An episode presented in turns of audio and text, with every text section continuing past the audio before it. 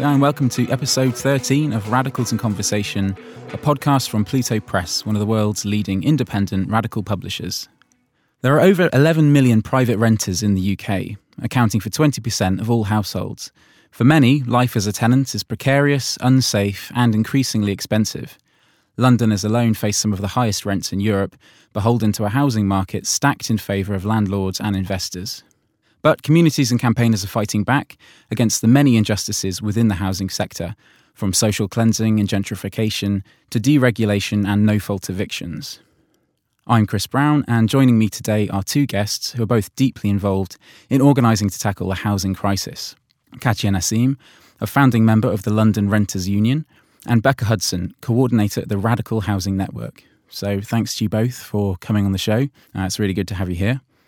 So, a couple of years ago, uh, Pluto published a book called The Rent Trap by Rosie Walker and Samir Jeraj, and it was all about private renting in the UK. I remember before publication when we were presenting the book to our team of European sales reps, the rep that covered Germany was completely baffled by it, by the very sort of idea of a rent trap.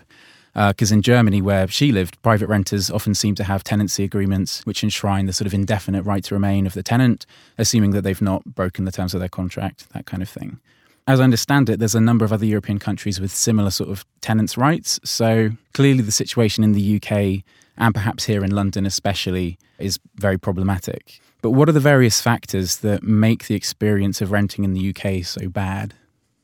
Well, I mean, yeah, first off, you're absolutely right. Things are much better in Germany. I mean, you've talked a bit about the kind of the better conditions that exist for renters. I think the key difference between Germany and the UK is that it's actually not so easy to make a profit from owning a property in Germany as it is in the UK. So many people don't buy a home, and the conditions of renting are both sufficiently good and long term tenancies, kind of rents that are capped, as well as that there's not an incentive to kind of make a profit from owning a home.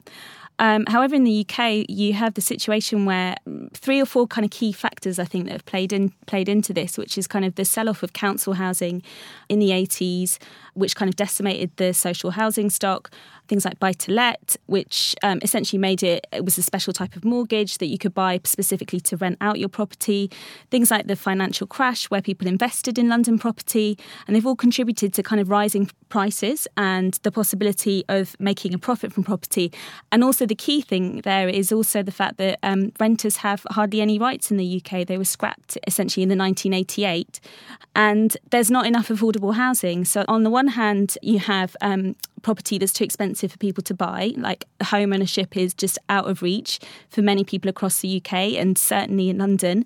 There's also not enough council housing. So you have this big group of people in the middle who can't afford to buy and who can't access council housing. And so they're stuck renting and landlords are just they're making a profit for people stuck in that situation and actually you know you rent a property in this country and as you said most people have tenancy agreements of one year they can then be subject to a section 21 notice at the whim of the landlord um, it's really difficult to um, address kind of bad conditions in your property. Essentially, renters don't have any power. You actually have better consumer rights if you're buying a fridge.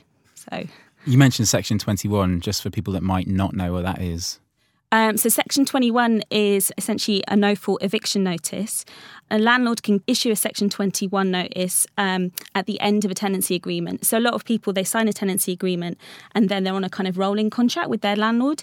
And then the landlord can issue a Section 21 at any time, which gives a tenant two months to vacate the property and they don't have to give a reason. London Renters Union uh, part of a new campaign to end Section 21 alongside Generation Rent Acorn, uh, which is a community union, and New Economics Foundation. And essentially, we're calling for Section 21 to be scrapped. We've had massive support for the campaign. 50,000 people have signed a petition calling for an end to Section 21, um, which we delivered at Parliament the other day. We've got actions coming up through the autumn around uh, calling for an end to Section 21 as well. So, yeah, encourage people to give their support to that campaign as well. Mm. I can talk a little bit more about London Renters Union itself, but many of our members have faced Section 21 notices. And this issue is kind of widespread in London. Section 21, I think, is the single biggest cause of, well, I think about 90% of evictions are Section 21 evictions in London. Yeah, I mean, it's interesting what you say about that because I think there was what was the English Housing Survey was published fairly recently. Young people, especially, it seems like renting is now private renting, I should say, is like the largest, um, most common form of tenure amongst them. Like I think it was about half of uh, 25 to 34 year olds renting privately uh, in London, and that's out of two and a half million private renters. And it's growing, right? Like particularly, I mean, we're the Radical Housing Network is a is a London based network um, of housing groups and campaigns, and I think you see it most acutely in London, but it's also a kind of developing problem elsewhere, which is that private renting as as the most common form of tenure is just an expanding problem, um, and as Katia said. That's because other housing options are being made less and less available. So council housing is not only not being built; it's being destroyed um, and sold off and houses to buy are just becoming increasingly kind of absurd prices, which people can't afford. Not to mention the fact that, you know, even if wages were going up, people wouldn't be able to afford them, but they're not. So the conditions of living are really awful. So you see the kind of huge proportion of people being pushed into the private rental sector from other forms of housing tenure, and then the conditions in that sector being totally abominable uh, and people kind of falling into this really untenable and exploitative housing tenure that they're then not able to get out of. And you see a lot within London, at least, people having to leave the city because once they're moved out of a council home, or I mean, even housing co-ops, some of which are being are being destroyed and sold off, it means that people know they're entering a sector where they cannot afford to live in it, and so it's much easier for them to just leave, and that means they may be leaving their families, their homes, their communities as well. Mm the Radical Housing Network is made up of, is it about 30 groups or something? Just over 30, yeah, depending on kind of who's active and who's inactive. So we're a cross tenure housing network with, yeah, about 30 to 35 members. Um, and those are people living in all kind of different housing situations. Some of our members are national campaigns, some of them are local groups. We have students, we have private renters who are members, we also have estate campaigns, housing co ops, boaters. Uh, so, yeah, anybody experience any kind of housing stress uh, in a group can become a member of the Radical Housing Network. And that's an interesting kind of perspective for organising because you're able to see the way in which, even though the housing market in this country is carved up into these different types of tenure and each of them is seen to have their own kind of internal problems, you see the way in which they are affecting one another. Um, and so, when a council estate in South London is being demolished, the way that that will have knock on effects for private renters in the area or rough sleepers in the area or, you know, other people on the mm. housing waiting list. All of these things are kind of connected. So, organising together helps us to kind of make those connections and think about the way in which housing as a whole is kind of being managed in this country just to come come off of what Becca's just said, I think like something that really illustrates that is the growth of temporary or emergency accommodation. So someone might be made homeless through a section 21 notice or be finding it difficult in the first place to actually access private rental housing and you know be placed in temporary or emergency accommodation and actually for a council, it's actually very expensive temporary emergency accommodation, you know, because there isn't enough council housing. And then we've also heard um, a case of private landlords actually evicting their tenants in order to house tenants under a temporary accommodation because they can make more money from housing people in emergency housing as opposed to just through an, a usual private tenancy. So that's kind of like some of the ways in which people move through tenures and how they have knock-on effects, you know, on the on the others as well. What would you say about the the composition of like landlords in this country? Because I mean, I've got a statistic here, which is that there's one and a half million private landlords in the UK, seventy percent of whom only let out one flat or house. So clearly, there's a dimension there. How how have we come to a position where to view sort of homes as property and profit opportunities has become so established here? When you know to go back to what we said at the beginning, perhaps that hasn't happened in other European countries. What's brought us to that place? I think you have to kind of see it embedded in kind of wider changes um, in the sense that you know, living globally has actually become more more insecure, precarious. In the UK, um, the cost of living is rising and people's wages are going down.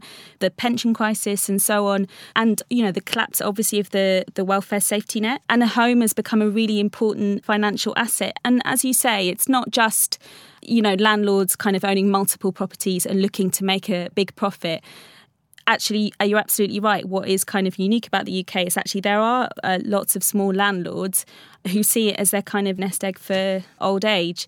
Yeah, so it's a housing system that's kind of also embedded about how uh, the role of housing plays in the economy as well, I think. So. It's true what Katya is saying about the way in which that's not just a UK wide process um, and it's connected to the, you know, changes across society. Housing is a kind of really fundamental human need, and we see lots of fundamental human needs being eroded in different ways. Um, but I think the it's a classic story, right? Like with the with the introduction of the right to buy, there was a kind of step change in the way in which housing was viewed as something aspirational and as an asset to be owned rather than something which was a kind of obligatory public good that needed to be provided by the state and from there you've seen an introduction of of similar kind of laws and a stripping away of regulation where in general there is this process of i guess financialization of housing where we see that the kind of wisdom now is that housing is a market. We talk about the housing market every day uh, and the fact that we're seeing housing as something that needs to be regulated by the market and kind of to be dictated by the kind of whims of the market is not how it's always been. Uh, and the more that the market is allowed to kind of run housing and dictate where and how people are able to live and how much they pay to live, the worse and worse living conditions that we're seeing for people. So that's something which a lot of the Radical Housing Network's members are trying to fight against and trying to kind of argue that actually housing is a right, that it might be part of a kind of set of social rights which people are entitled to, and that there should be mechanisms by which people can claim those rights against the state, whether that's the local authority or, or national government, and that actually the more that this kind of marketization is allowed to to come in to housing as a public good, the worst living conditions that we're seeing as a whole. I think it's interesting. There's a housing crisis. We, you know, we see that phrase quite a lot, but it's clearly not a crisis for everyone. You know, in a sense, some people are benefiting, profiting hugely from it. I would like to talk about the activities that groups like Radical Housing Network, the London Renters Union are doing to change things. But perhaps before we do that, it'd be interesting to talk a little bit about what's being proposed kind of from the top down because recently, wasn't it, in July, the government put forward some proposals to change tenants' rights a bit to give tenants a minimum three year contract. I think that's right. Could I just say on the what you were saying about, um, you know, there are lots of people for whom this isn't actually a crisis, but it's quite a kind of lucrative opportunity, and this links to the sort of government proposals that we hear. So one of the grand proposals that Theresa May put forward in the past year was to tell developers that they couldn't land bank and that they must construct housing, uh, and that you know she was going to kind of give them a telling off and that they had to produce housing, and that's why there was a housing crisis in this country. And I think, although obviously house building is a crucial issue, and particularly outside of London, it is. London is a very instructive example in terms of looking that actually there's a huge amount of construction going on in this city. You're seeing towers upon towers of luxury flats being flung up on every corner, and yet you don't see rents decreasing or house prices decreasing. And so it's really incumbent upon us when government put forward uh, plans about house building that we're asking well, who's building them, for whom, how much are they going to cost, who is going to have access to them, how are we going to ensure that the people who are in the most acute housing need have access to the homes that you're building, and how is this not just going to be more surrogate bank accounts that are being flung up to to increase this mm. sort of housing bubble? And as much as yeah, the situation in London is different from the rest of the country, but I think that all across the UK, that's a question that we have to be asking. It's not just building; it's building what, for whom, and how. Yeah, absolutely. I think the the housing survey as well. Uh, one of the kind of highlights from that was that in the private rented sector, like over capacity or like over populated buildings, properties was quite prevalent, whereas within owned homes, actually the number of people, I guess on average, occupying a house is much lower, mm. which suggests that when they do build a lot of these properties, they're often just lying empty yeah. At the same yeah. time as we you have, have an increase of ghost towers yeah. phenomenon whilst you have people sleeping rough, right? It's not yeah. the problem is not just that there aren't enough houses. Oftentimes there are loads. Mm. It's just they're empty. Yeah. So it's a kind of question of distribution rather than, yeah, in terms of kind of who owns the houses, who are they for, what are they being used for, yeah, I just wanted to come back to your other point about the housing crisis. Like, I think it is often talked about as if it's a natural state of affairs and not a crisis that's come about through political decisions that have been made many government initiatives are just exacerbating the problem, like things like help to buy um, and starter homes. I mean, for help to buy, which is a support from the government in order to for first time buyers to be able to buy a home, um, and essentially that's just propping up high house prices, and it's just kind of like it's just enabling the problem to continue we need to decommodify housing and take it back from from the market because a housing policy where housing is left to the market is never going to provide the homes that we need and affordable housing for people. I'll yeah. just if I can just add in there. So the Radical Housing Network is itself a network, but is also part of another network in a very meta way. We're part of something called the European Coalition on the Right to Housing in the City, which is a coalition of many groups across Europe who are fighting for housing justice uh, in various different situations, in, you know, from Ireland, Spain, Romania, Italy. Um, and there is actually a campaign across the coalition which is focused on financialisation.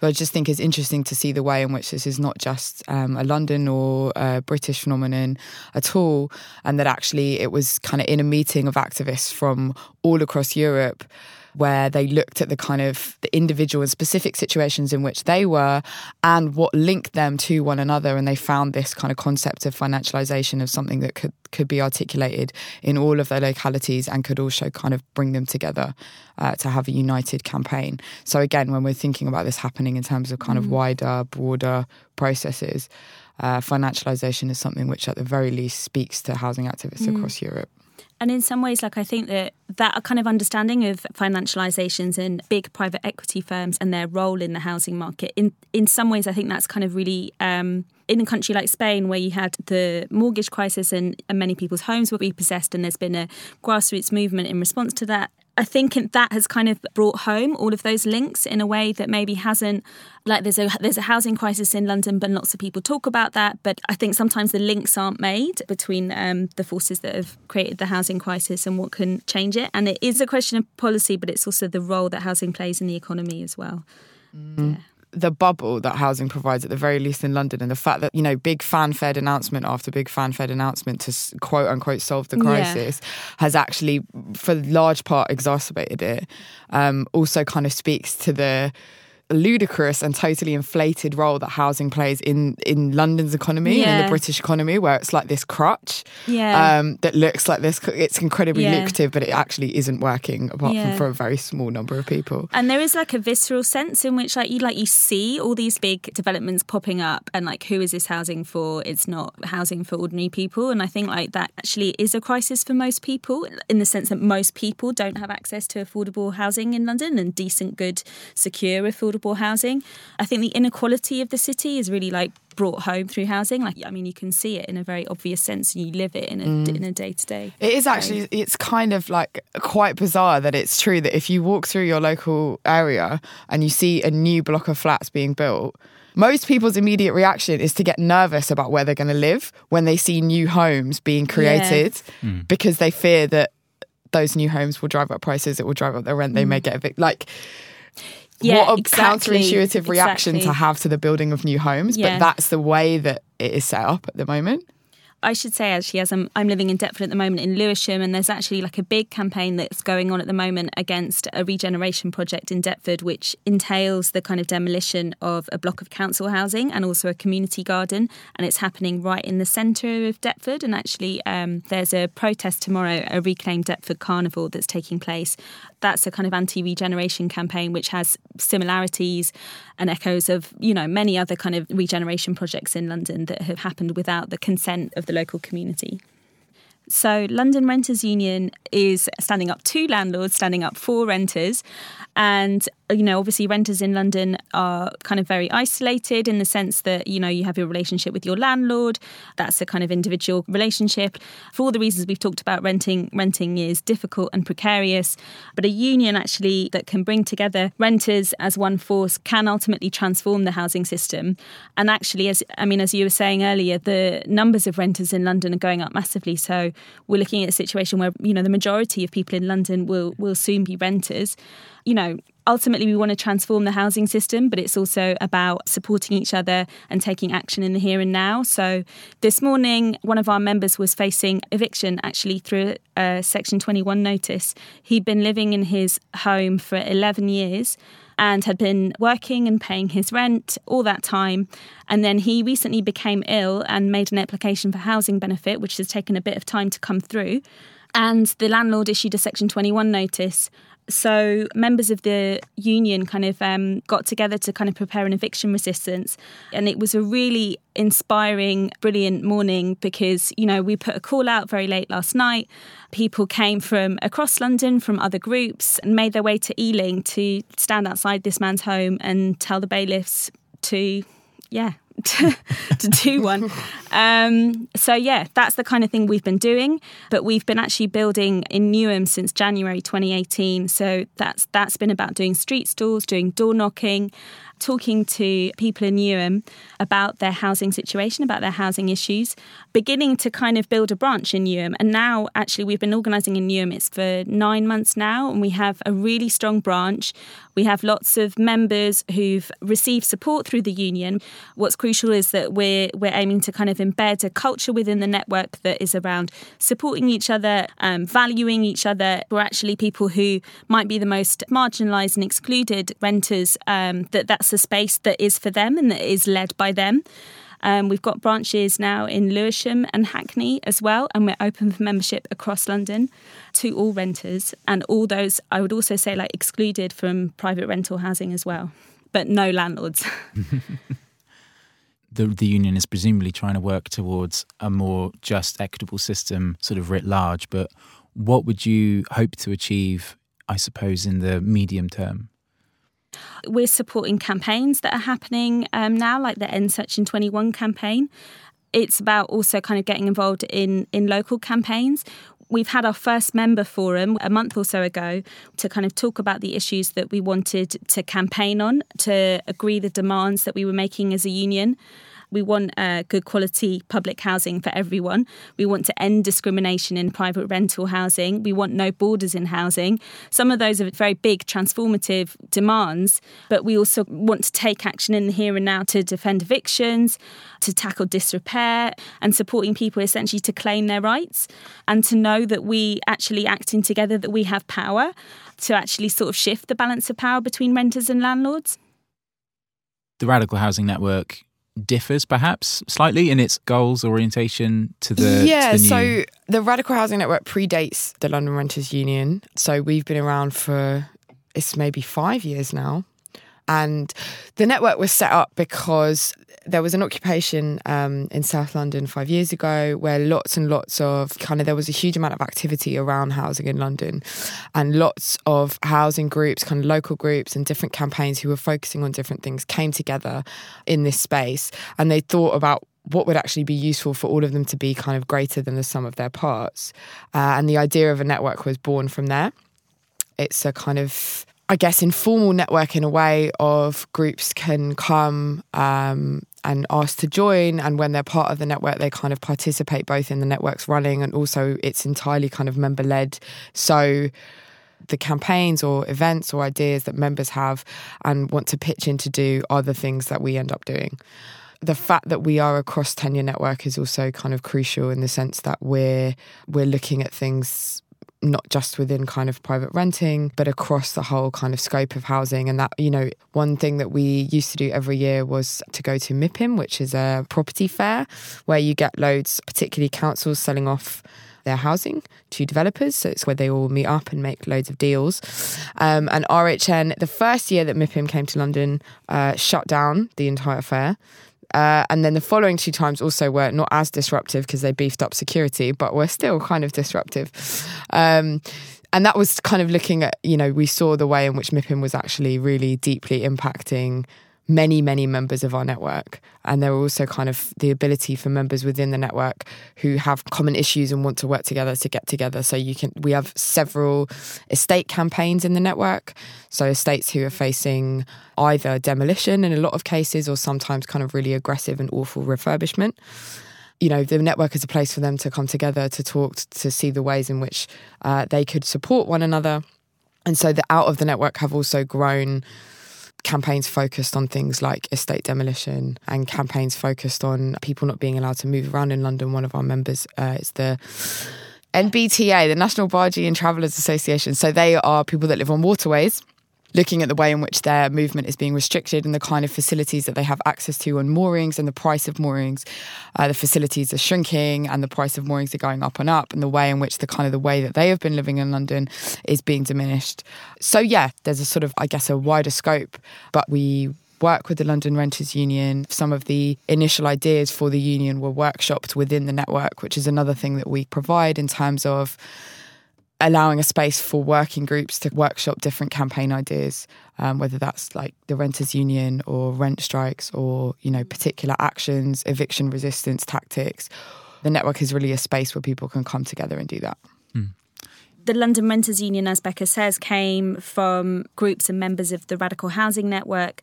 There are also a number of other groups, including Generation Rent, including Peach, including Advice for Renters, Digs, which is a private renters group, New Economics Foundation, and Migrants' Rights Network um, have also kind of been involved in an advisory capacity around the setting up of the London Renters Union. I mean, where the renters union kind of fits into that is, you know, there's been kind of estate campaigns, and you know, and social tenants historically have been organised in the sense that there's been organisations bringing together social tenants, but private renters historically have been much less organised. There's been local private renters groups, um, but something like a renters union in London on this kind of scale has never been done before. It's interesting. Um, having heard you talk a little bit about social housing, the canal barges as well, and I think you mentioned co-ops as well at the beginning. Mm. How all of these things, which you might see as alternatives to private renting, are all being squeezed as well. Uh, you know, either being sold off or the space for those alternatives being reduced. So I was wondering, I mean, this is perhaps a little bit beyond the kind of immediate problems of, say, resisting an eviction, but what are the kind of more equitable housing options that either exist now and could be scaled up, or what would need to be created on a large scale to allow people to live and not have to face the fear or the threat of eviction? Mm. Uh, what I think we need is essentially we need to build council housing and we need decent public housing that's publicly funded, that's available to everyone, which is obviously a, pretty significant shift compared to where we currently are. There are initiatives like um, community-led housing. I know that's been growing growing fast. There's lots of interest in that, um, and then there's the cooperative movement. I think these initiatives are great in the sense that they kind of give a, a sort of a vision of how things might be different. But I think in terms of actually what we need that can benefit everybody, I think we need kind of a massive shift in direction. And I think that we're only going to achieve that ultimately through action from below. Renters actually in London do have an enormous amount of potential political power through organising. So that's what we need in order to make make the shift and make the changes that we need. Yeah, I mean, I think I I agree on the council housing question, and I think that that's again brings us back to how all of these things are connected. And yes, they're all being they're all being squeezed, council housing in particular, but it's true also kind of boaters, and it's true also that housing co-ops are under increasing pressure. Um, I think if we had mass council house building. I mean, you know, it used to be in this country that you would have like a fifth of the population lived in council housing at one point post war. You had people from all walks of life living in council housing with lifetime council tenancies. And now it's council estates in particular have turned into this, well, they often kind of get this terrible press about being these, you know, sink estates which are full of social problems and we have to get rid of them and that's how we're going to better society. Um, but I think we we have to look at the way in which council housing was initially supposed to function, that also the kind of quality of building of, you know, original council estates and the way in which they were supposed to be maintained and weren't maintained for, you know, mm. going on 30, 35 years now. Managed decline, yeah. Yeah, not invested in at all. You know, so then you, you can turn around and say, oh, well, look, this estate is totally falling apart. But that's because no money has been poured into it for decades. So I think yes, we need and, and and actually the the the sense in which kind of council tenants themselves have been blamed for the condition of yeah. the estates and all of the kind of um, the and the social stigma, problems the with stigma it. given yeah. towards yeah. yeah, yeah, yeah, That it's some is some kind of attra- you know attracts crime. Exactly, it's not cared for, and that that's the responsibility of the tenants. When you know, as we've seen in multiple examples, including at Grenfell Tower, the way in which actually people who are supposed to be looking after these estates aren't doing it at all. So I think, yes, mass council house building, which actually also makes total sense. You know, for the public purse, it makes total sense. Council housing pays for itself. Um, and if the borrowing caps on local authorities were lifted and all local authorities were encouraged to do mass council house building, I think we would see a totally transformed landscape of housing in London. Um, there are other things alongside that. I mean, I think community led housing, there's lots of examples. Co ops for London, who are one of our members, but there's also Start, which is an initiative in Tottenham, which uh, is aiming to turn land which was part of the uh, St Ann's Hospital into uh, community owned and community led housing. The Mayor of London has actually bought the site and is working with them on a kind of plan to see how that could be developed. And so there are kind of really great examples. And I think that those too should be encouraged and funded and funded publicly to see the way in which then you have tenants looking after and managing their own housing and making decisions about the places in which they live with some semblance of control over their lives, which is what's totally been lost for most people who are trying to kind of scrape together enough cash to live in London. And, you know, whilst the private rental sector is ballooning and you have so many people moving into it, in the immediate term, as with the German example, you know, renting doesn't have to be as atrocious as it is in this city at all. Uh, and there are very kind of simple measures that can be brought in immediately. You know, the abolition of Section 21, much longer term tenancies, rent control, obligations on landlords to complete repairs uh, in short periods of time. All of these kind of things can improve the kind of immediate situation that private tenants find themselves in you know, obviously, like housing has risen rapidly up the political agenda in recent years, and it is. I think the sort of prospect of significant shifts, like an, an, an end Section 21, you know, there's a Homes for Fitness for Human Habitation bill that's a private members bill that's been put forward by Karen Buck there's lots of proposals on the table so far. Like, I think the proposals on the table have been very piecemeal and limited. I think the prospect of some form of regulation in the private rented sector is very much on the cards there's many people in private renting and i think we want to build a movement where actually renters stand in solidarity with each other that it isn't just about kind of appeasing kind of one section of renters who might stand to benefit from from some of the changes that are brought in it's about building a movement that can actually push for kind of more meaningful and like tra- transformational change mm. Like league tables for social landlords was the latest one. Oh yeah, yeah. Because that works so well for schools, right? yeah, yeah so obviously building a movement is going to be crucial. How can people, particularly based in London, get involved in doing that in either the London Renters Union or in the Radical Housing Network? London Renters Union is very much open for membership. Any renter in London can can join the union. And there is likely to be a branch near you coming very soon if you're not already living somewhere where there is a branch. And I would say, like, join the union, get involved, um, help build the union. It's actually it's really really fun and exciting at the moment to be part of this kind of growing renters movement in London.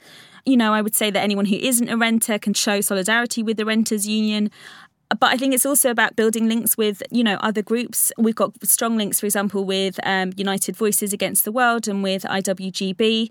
Um, yeah, and I'm just like, it was really brilliant this morning. Um, an eviction in Ealing, where we kind of put a call out at about 10 p.m. the night before, and to get kind of a load of people from different groups who'd made their way up to resist an eviction, which is a really small example, but I think you know that that's about the kind of movement that we want to build. Uh, for the Radical Housing Network, if you want to get involved in, in the kind of management of the network itself, or if you have ideas for it, then you um, can come to our monthly meetings. Um, if you go to our Facebook page, which is just Radical Housing Network on Facebook, we always put up a Facebook event of our next meeting, um, which is on the second Monday of the month. If you're somebody of any, you know, in any tenure, any housing situation who is in any kind of housing stress, or you're worried about your housing situation, if you go onto our website, which is radicalhousingnetwork.org, you can see in pink along the right hand side of the website, we have a list of all of our members, um, and that includes some of the groups that I've mentioned. So, people who live in co ops, there are local groups who help people, particularly in temporary accommodation, um, in emergency accommodation, particularly in East and South London. There's groups for boaters, etc., etc. Uh, if you can't find a local group, then you can set one up. And all that takes is like you and a couple of other people who live who are living in a similar or same situation as you to get together want to do something about your housing situation and if you contact us or any of our members and you know loads of other people from across the housing movement or as Katia says from across you know different social movements and you say we've got this group, this is our living situation, we want to do something about it. There is so much knowledge, skills, creative ideas, tactics, support, solidarity that uh, that is available, and we see. Yes, there's a huge amount still to be won, but there are victories that are being won every day. I mean, Katya's talked about the eviction resistance this morning. We've also seen, you know, for example, from rent strikes that students held at UCL, they won 1.2 million pounds worth of concessions from going on rent strike. So there are many, many victories that are being won, and there are many more to be won. And if you want to get involved in trying to change your housing situation, you can do so if you're renting in London and you have a housing issue, if you have a problem with your landlord, if you're facing eviction, if you're facing disrepair issues or any other issue, you're not alone. Get in touch with the union. We have um, really strong member support group, and we will work together to take action around your housing situation. And working collectively, we can we can find solutions to the housing problems that we all face. And uh, for anyone going to the World Transformed in Liverpool later this month, I think London Renters Union's going to be there. Yeah, we're, right? do, we're doing um, a workshop called Rent Quake, and we're co hosting the workshop with Acorn and Greater Manchester Housing Action and Generation Rent. So check that out if you're down there. Yeah, brilliant. Oh, well, thanks to you both very much for coming on. I think it's been really interesting. Um, and there's lots of ways to get involved, clearly, so that's great. Uh, just going to end the show on a slightly different note. Um, right to Remain, who came on the show earlier in the year to talk about the work that they're doing to try and end immigration detention in the UK. They are currently recruiting an organiser for their These Walls Must Fall campaign, uh, based in the South and West Yorkshire region. Um, the organiser will build local campaigns to challenge the use of immigration detention in the UK. So if you're based in Leeds or Sheffield and you want to apply for the position, uh, the deadline is, I think, the 30th of September. And you can find out more on their website, which is righttoremain.org.uk forward slash work. You've been listening to Radicals in Conversation, and we'll be back next month.